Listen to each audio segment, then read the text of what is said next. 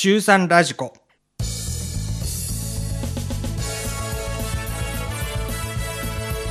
中山ラジコしがつだいご週目の放送をお届けします。と言っても今日はごがつついたち、いちにち遅れの更新になってしまいました。そのいちにちがよりによって月をまたいでのいちにちだったので、ごがつなのにしがつのご週目の放送という恥ずかしい状況になっています。お相手は中学さんねん生の子供を持つ父親代表中澤信之です。いよいよゴールデンウィークですよね。私が中学生の頃は学校の授業が休みでもいつも部活があったので、学校が休みとかそういうのはあんまり関係がなかったような気がします。あなたはどんなゴールデンウィークになりそうですか？休みが楽しみなあなたにも、休みでも何も変わらないあなたにも、中山ラジコをお届けします。この番組は中学さんねん生という一生に一度しかない大切な時間を、あなたらしく悔いのないように充実して過ごしてほしい、そんな願いを込めてお送りしています。今回の放送ではこの頃話題になっている中学生の社長さんの話をしましょう。すごい中学生がいるんだね。でもあなたにもできるかもよっていうお話です。前回の放送で中学生の親の方からコメントをいただきました。今回もまた同じ方からコメントをいただいています。ありがとうございます。またご紹介したいと思います。えー、この方はですね、中学さんねん生の息子さんがいらっしゃるそうですけれども、彼にもこれを聞くようにと勧めてくださったそうです。ご自身が何でも仕事場が、仕事場がですね、この春から変わったそうなので、まさにどうせやるなら楽しんでやろうという気持ちになったっていうことでした。ぜひ頑張ってください。そうなんですよね。中学生が直面する課題も、大人が直面する課題も、実はそんなに違わなかったりします。私もどうせやるなら楽しくと自分に言い聞かせているところです。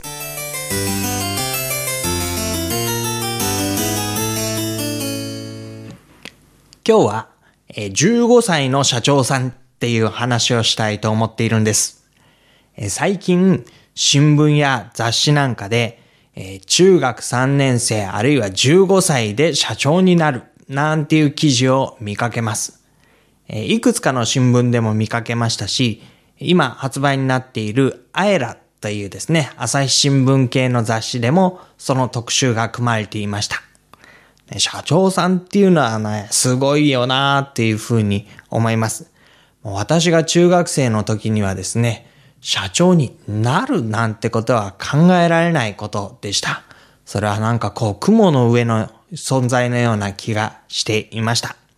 でも今はこういろいろ起業をするっていうようなことがあったりして、割と身近なこととしてそのことができるんだっていう状況になっているようですね。えー、紹介をされていたのは、例えばですね、今はもう高校生になっているそうですけれども、須波萌えさんという方。この方は一番初めにプレゼンテーションのタイマーを作った。それをアプリとして、スマホのアプリとして作ったんだそうです。数字のカウントダウンじゃなくてですね、見えるような感じのプレゼンのタイマーにした。で、今はですね、学校の授業をこう紹介するような、そういうシステムを作っているというふうに聞きました。えー、もう一人、三上洋一郎さんっていう方は、中学生がビジネスをするのをサポートするようなシステム作りをしてくれているということでした。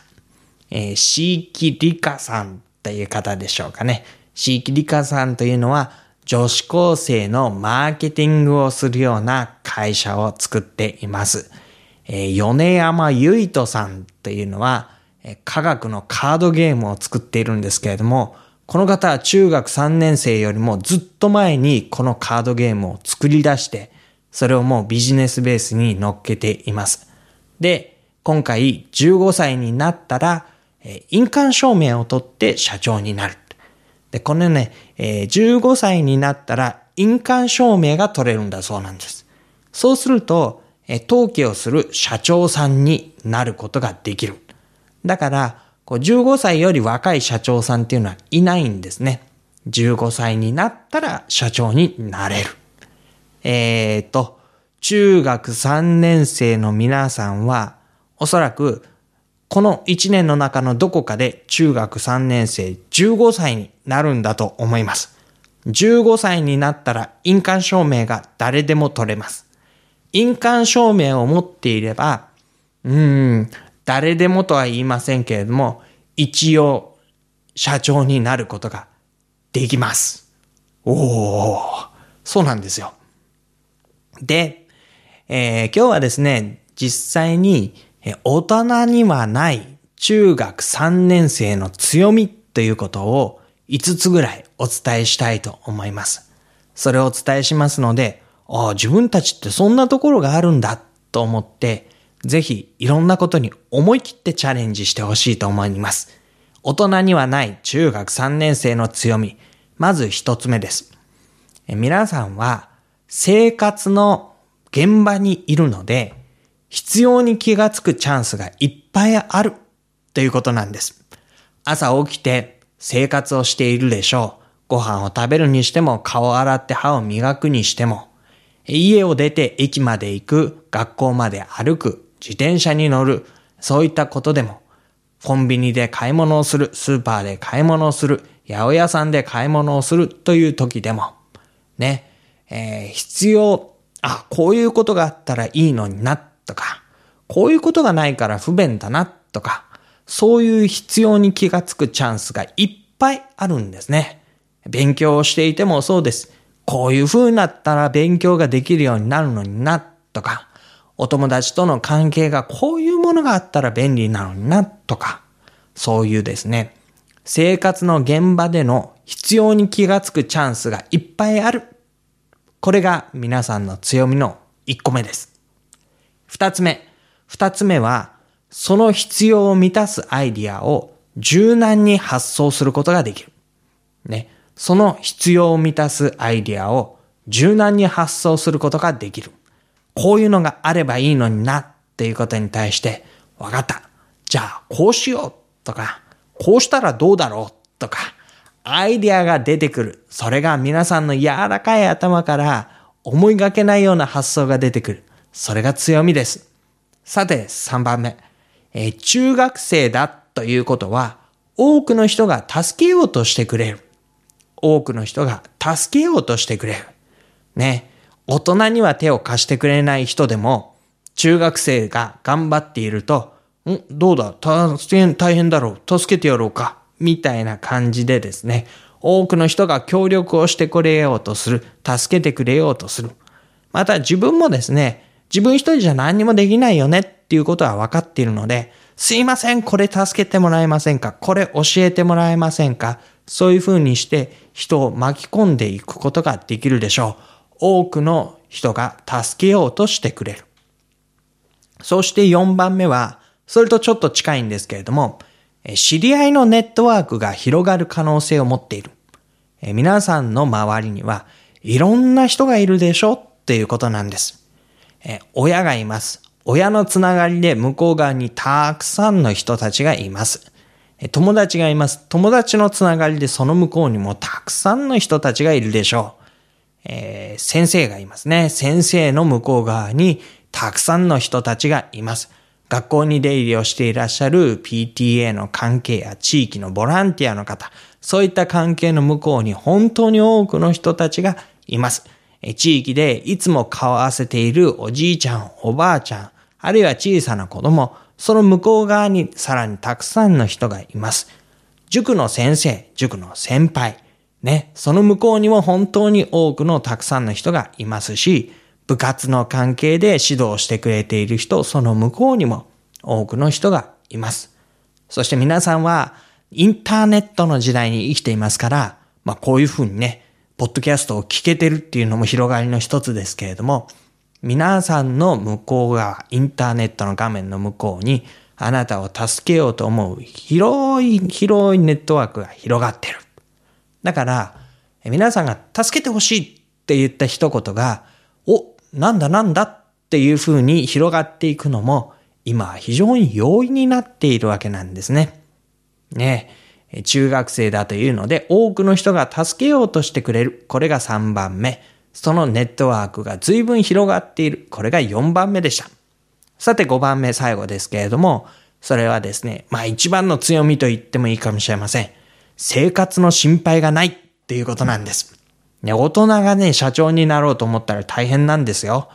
うん、これが失敗したら生活していけないかもしれないって。そういう切羽詰まった状況が起こってきますので、やっぱりね、これ厳しいんです。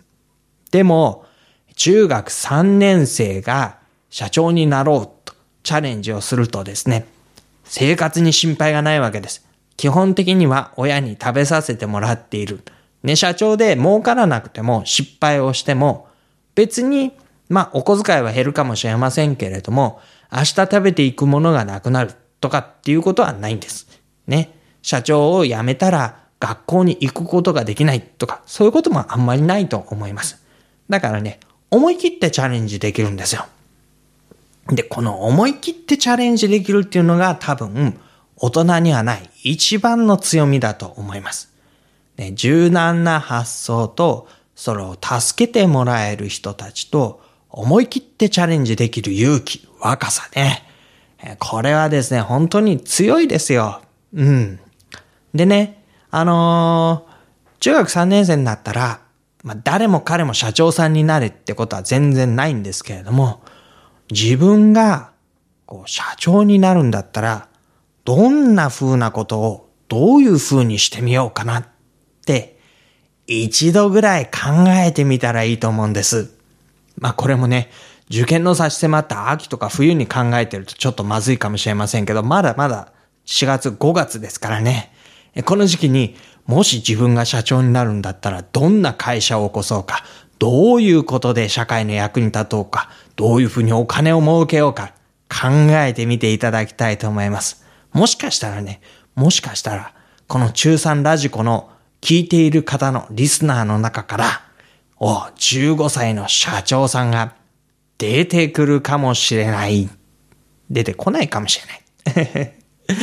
ね、でも本当にそういうふうにそれぞれが持っているいいものとか、思い切ったチャレンジをしてもらいたいと思っています。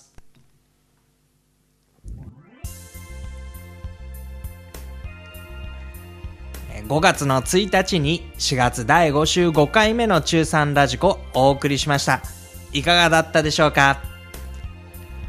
えー、春というよりはだんだん初夏に近づいてきますね。ゴールデンウィークってね、半袖を着て出かけたいなって思う日ぐらいあるもんです。もしかしたらあっという間に中間テストだよなんて人もいるかもしれません。そうですね。そのうち勉強の話なんかもしてみましょう。今日お送りしたのは中澤信之でした。また次回の放送をお楽しみに。